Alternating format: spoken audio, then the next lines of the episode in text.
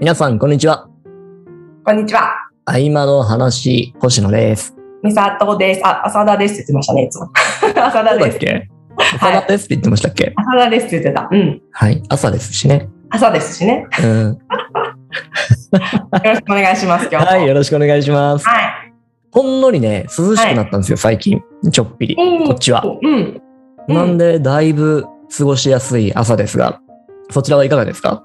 こちらはね、蒸し暑いです。雨が朝降ってて、今ちょっとうん。止んできて晴れてきたので、はいはい、すごい湿は気が、うん、暑いですね。い。なんかね、夏は嬉しいけど、うん。蒸し暑いのは悔しいっすよね。なんかね、やっぱりね、カラッとした感じがいいですよね。風が抜ける感じがね、暑くて。ねうん。え。うん。で、7月の中旬。あ、今収録は7月の中旬ですが、うん。そろそろ夏が、本格的な夏がやってくるかなという感じですね。えー、いいっすよね。なんか夏が来る感じって、やっぱりなんか毎年ちょっとなんか、うん。ないですか？ノスタルジーっていうか、夏わか。る。なんか夏休みの記憶と強く結びついてて、そうそうそう。だから夏って言うとなんかあの夏休みの感じを思い出してノスタルジーになる。そう、そう、なんかこう、ミンミン言ってて、うん、うん。なんか時間もなんかちょっとこう、だらーっと流れるみたいな。はい。ね。うんおばあちゃん家かなんかの広い畳の部屋かなんかに寝転がって縁側開け放してそうそうセミそ取ってくるみたいなね。う。ね、ゴロゴロして、ちょっと、はい。いいっすよあのね。感じがいいですよね。うん。うんそういう感じでいきましょう、今日も。どんな感じ？どんな感じだろおばあちゃんちみたいな感じで。うはい。はい。まあそうですね。あの、僕の顔もおじいちゃんみたいな顔してるんで、いいと思います。出せると思います。その雰囲気。よかったです。はい。だってさて、はい。今日はね、美里さんにちょっと突っ込んでみたかった話があって、うんうんうんっていうのが、うんうん。うん。美里さんがはい。今後の日本について、うん。ちらっとね、話をしてくれた話があったんですよ。はいはいはいはキーワードだけ言うと、い。うん。ネオ江戸時代？だっけ？人の、人の言葉ですけどね。うん、そうそうそう、人の言葉なんですけど、うんうんうんうんネオ江戸時代っていう言葉が、うん。なんかしかもその言葉の背景にある、その言葉が抽象しているものが、なんかしっくりきそうだみたいな話をされていて。でとはいえそれをね、ちゃんとそのネオ江戸時代を発した人の正確な情報を掴んでるわけではないっていう状態なんですって、うんうんうんうん。今が。うん。じゃあそこだけの曖昧な情報から、うん。美里さんなりの理想の社会みたいなものをちょっとね、表現してもらえたら面白いんじゃないかなと思ってて。うんうんうんうんうんう。うんんいいですそんなことを思うわけです。いいですね。星野さん。さすがですね。あのなんか雑談の中からそのテーマを引き出してくる力がすごく素晴らしいですね。ありがとうございます。いえいえ、ぐだぐだにしたらごめんなさい。いやいやいやいや。結構私ね、そう、ちょっとあのテンション変わりますけど、うんうん。やっぱ先週ぐらいはいやっぱりちょっとね、今7月の中旬なんですけど、ええまあ、ちょっと日本的にはすごい衝撃的な事件があったじゃないですか。はいはいはい。そうでしたね。そうそうそう。で、私すごいね、あの楽観的ですごくこう、あの、基本悩まないし、うんポジティブ人間なんですけど、結構ね、あの、地味にメンタルに来たというか、お、なんか結構しんどいな、みたいな。うんなんでかっていうと、もちろんその事件そのものもなんですけど、はい。その世の中の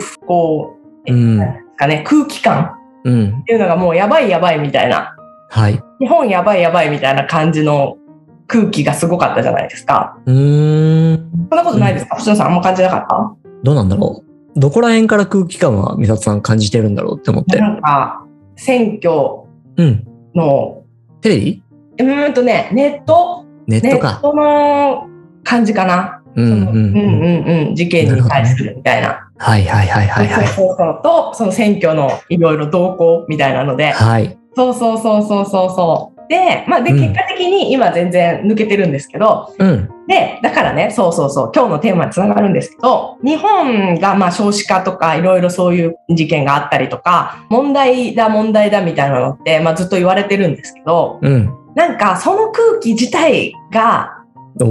あの、よろしくなくよりしていくんじゃないかっていうのが自分のその地味になんとなく、こんなに私悩まない人でも、ちょっとなんか暗い気持ちになったから、そう、世の中にそういうのがすごい発信されてることとか、その共有されてる空気感がより悪くしていってん。じゃないのかなっていうのが私のこう持論なんですよね。なるほどね。うんうん、うん。批判的な意見が多かったりとかね。あとも悲観的な将来像を出してきたりとかね。そうそうそうそうそうそう。そういうの多いかもしれませんね。そうなの、そうなの。んんうんまあね、もちろん私はそういう人が悪いとか、そういう批判すんなよみたいな話ではなくて、それはそういう人が、まあ役割があるから、それでもいいと思うんですけど、はい。なんかもっとその、そうじゃない感じも同じぐらい盛り上がるというか、うんあの、そういうふうに目を向ける人がもっと増えるといいのになと思うわけですよ。そうじゃない感じね。そうそうそうそうそうそうそう、うんうんそのなんかやばい、やべえやべえみたいなんじゃなくて、じゃなくてね。はいはい。そうそうそうそうそうそうそう、そういう人がもっとなんか、てか多分そういう方に行く方がいいっていうのが、さっき星野さんがあの投げかけてくださった質問の、うん。なるほど。あどうなっていったらいいのかっていうと、う。そういうこう、今すでにあるいいものとか、はいその。先も膨らませていきたい、いいいいことというかね、そっちの方をもっとこう見る視点とか空気みたい。なのが欲しい。なるほどね。うんまあ、特にね、インターネットメディア、SNS とかでも、ついつい批判的なことを言う人たちが多くなってるからね。うん。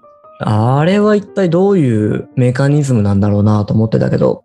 私でもネットの方がまだ中立だと思ってるんですよね。うんうん。私ね、もう本当ね、この5年ぐらいかな。マジでテレビ見なくなったんですよ。ああ、テレビね。わかりますわかります。俺も10年ぐらい見てない。あ、ですよね。そうそうそうそう。で、まあ子供が、あの、ちっちゃいのでね、うん NHK のなんか教育テレビとかは お世話になってるし、はい。日曜日のね、イッテ Q とか、ああいう平和な、ね、何のこう、なんか、あれもない感じのはい。お笑い番組ぐらいは、子供が見るときに見ますけど、本当にテレビつけなくなったから、うんうん。たまに、あの、子供のなんかちょっと怪我したとかで病院行った時とかに病院の待合室にはいはい、流れてますよね。流れてる時に、うんだからたまにその年に数回それ触れるわけですよ。とか実家行った時とかね。うんうんうんうん。そうするとなんかもう、え？いつもこんなテンションでニュースって流れてんの？みたいな。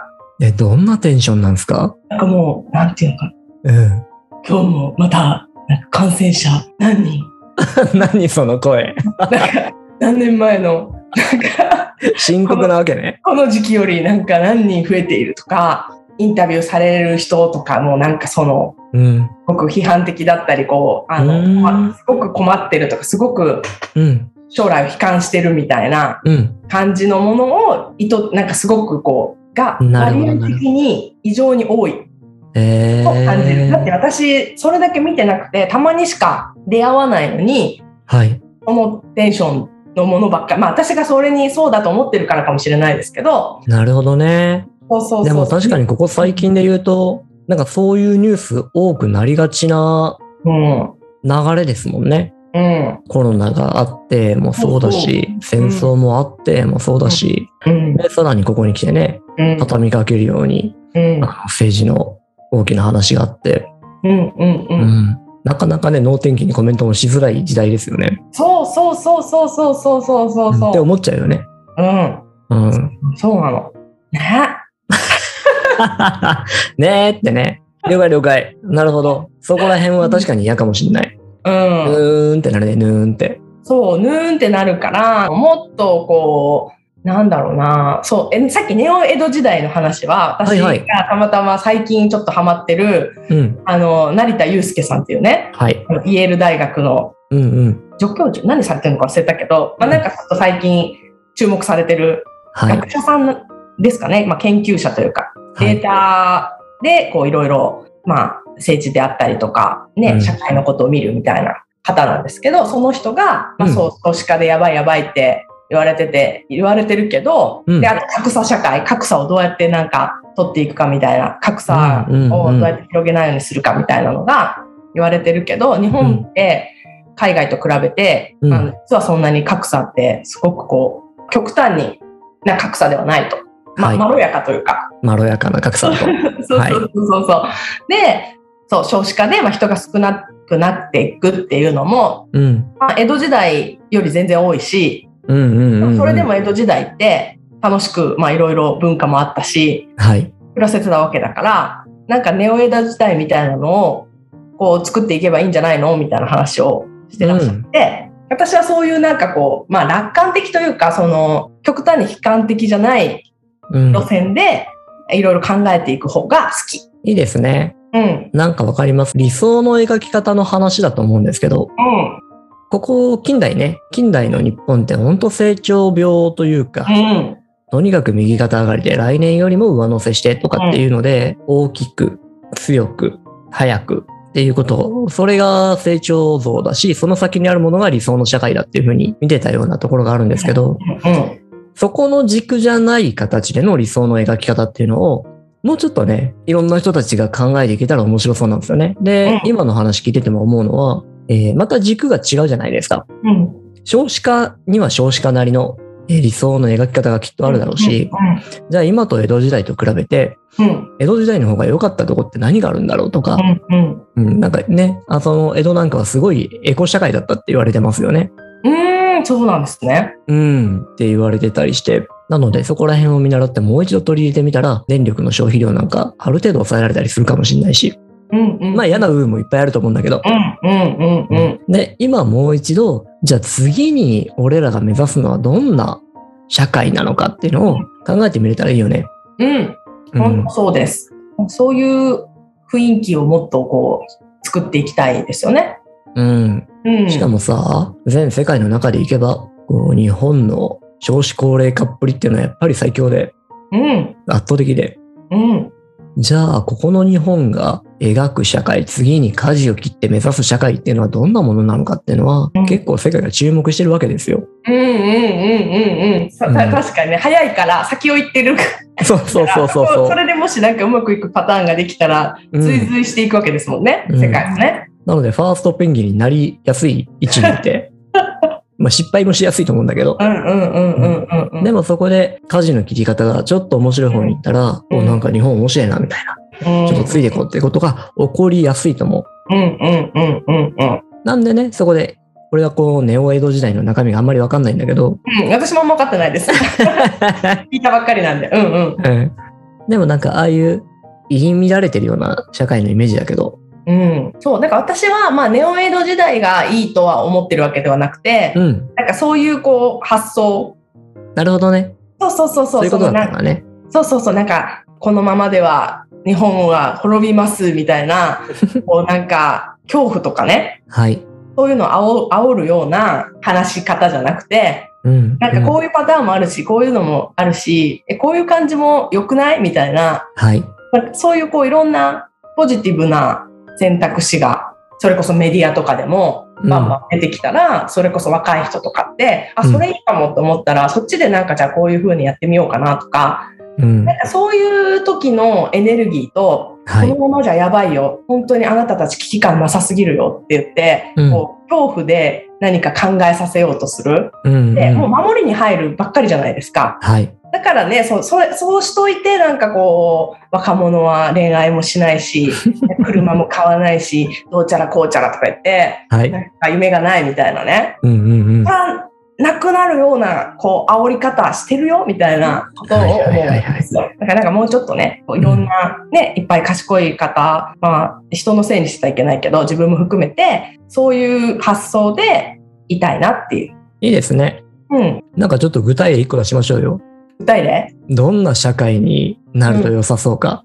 なんだろうな。まあ私、そうそう。だから今結構その、まさにバランス取っていく時期だなって自分でも思ってるんですけど、うーん。うんなんだろう。私都会的なものもすごい好きなんですよ。はいはいはいはい。洗練さ。れた感じる感じる。感じるでしょ？感じるでしょ？画面越しに、画面越しにその、sophisticated な、こう、 atmosphere がすごく、何そのおしゃれな言い方、そししてしてしてみたいな。そうそう。なんかその、あの、ファッションも好きだし、うん。で、まあ、ブランド品とか別にめっちゃ好きなわけではないけど、うんうんでもやっぱりこう、世界観とかね、行くと、わあ、なんか、すごいみたいな、キレが素敵って思うし、で、なんかそれが悪いとも思わないですけど、はいとはいえ、そっちばっかりをこう、追求していっちゃうと、お金がないと、そういうものって得られないっていう感じ。そうですね。ブランド品だったらね。そうそうそうそうそうそう。だから、なんか、まあ、それはそれで別に今、もう、最後の時代の名残だと思って楽しんでもいいし、でも、なんかやっぱりそのもう少しこう、自然的な、はいはい。うんうん、そっちも実はすごい興味があるし、心惹かれるんですよね。えうんー、農業的なものとか？そう、だから農業とかって私もう全く自分と一番かけ離れた分野だと思ってたんですよ。はいはい。で、今もう別に農業しようとは思ってないんですよ。だけど、うんうんそういうなんかその、離れてたじゃないですか、今までってすごくこう、はい。ね、当たり前にこう食べ物ってコンビニでとかスーパーでいつでも買えて、うん。で、作ってる人とかって別に考えてないっていうか、うん。うん。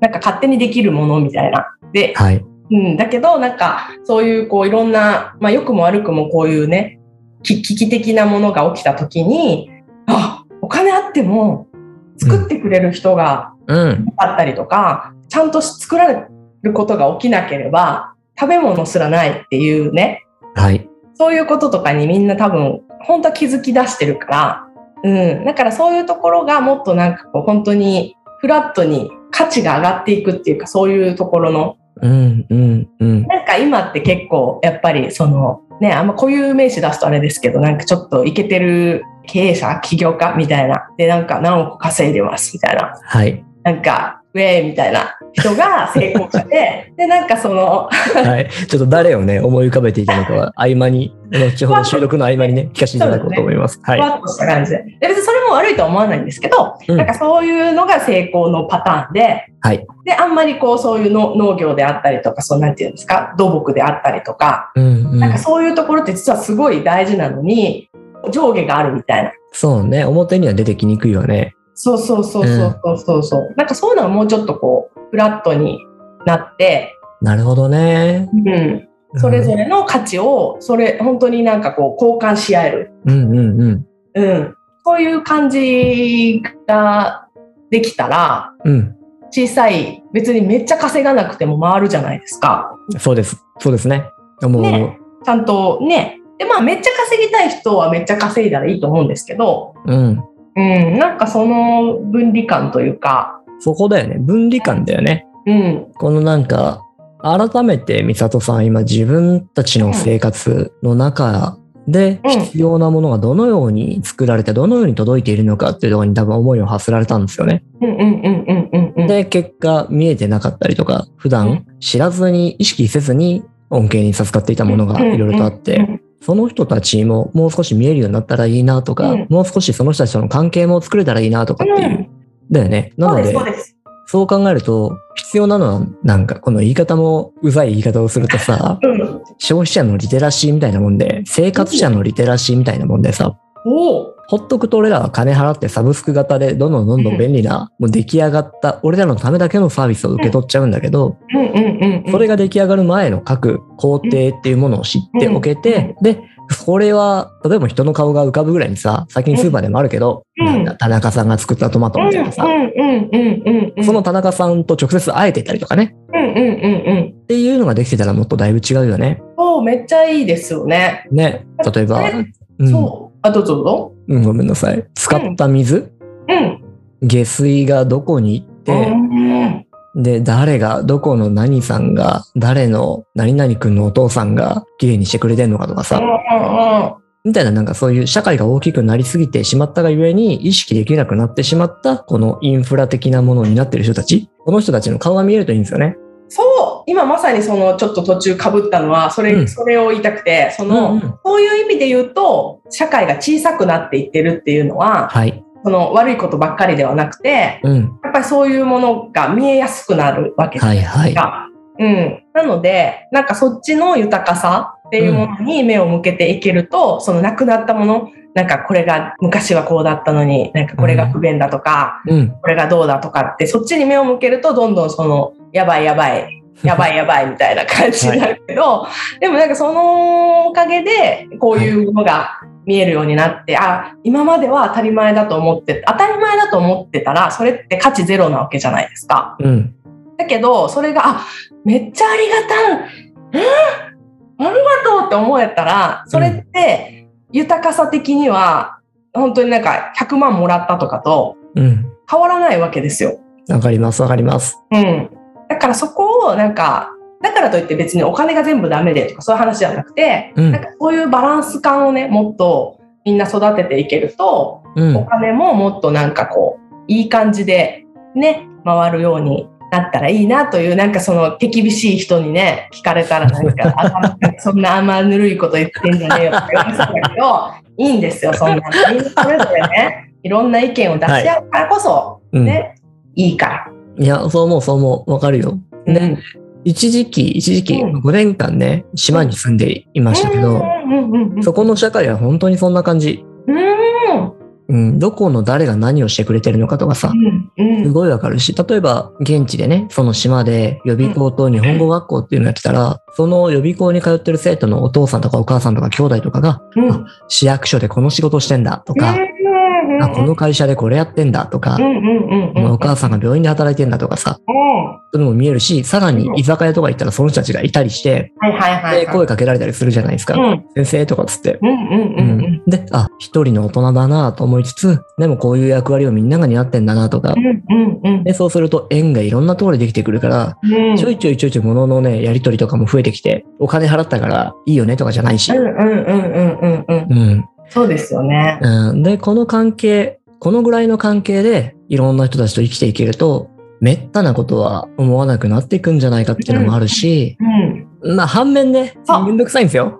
わかる。でね、だから私すごいそこがね、今現代のうん。めっちゃいいとこだと思ってるんですよ。はい、はい、その古き、よくね、なんかその昔は良かったみたいなのも私あんま好きじゃなくて、うん。昔はもっと人とのつながりがどうちゃはいこうとかいうのもね、でもそれはそれで今星野さんが多分おっしゃりかけたことと同じだと思うんですけど、うんやっぱりその村社会というか強固すぎて、もうそ、そこで何か起こしてしまったらもう仲が悪くなったらもう入れないとか、はい何か失敗してしまったらもうなんか終わ終わったみたいな、はい。で世界が小さすぎて。うん。だけど、それが今はこのネットとか、やっぱこの、なんていうんですか、科学技術のはい。こう導入というか、なんていうのか、そう、世界とはつながれるわけじゃないですか、常に。はい、はい、はい、はい。どの、どの地方にいようとも。うん。だからこれめっちゃ熱いと思うんですよね。だからこう、小さなコミュニティとを複数一人が常に持っているうんっていう状態で、そのなんかこう、複雑にこうネットワークがつながっているみたいな、うん。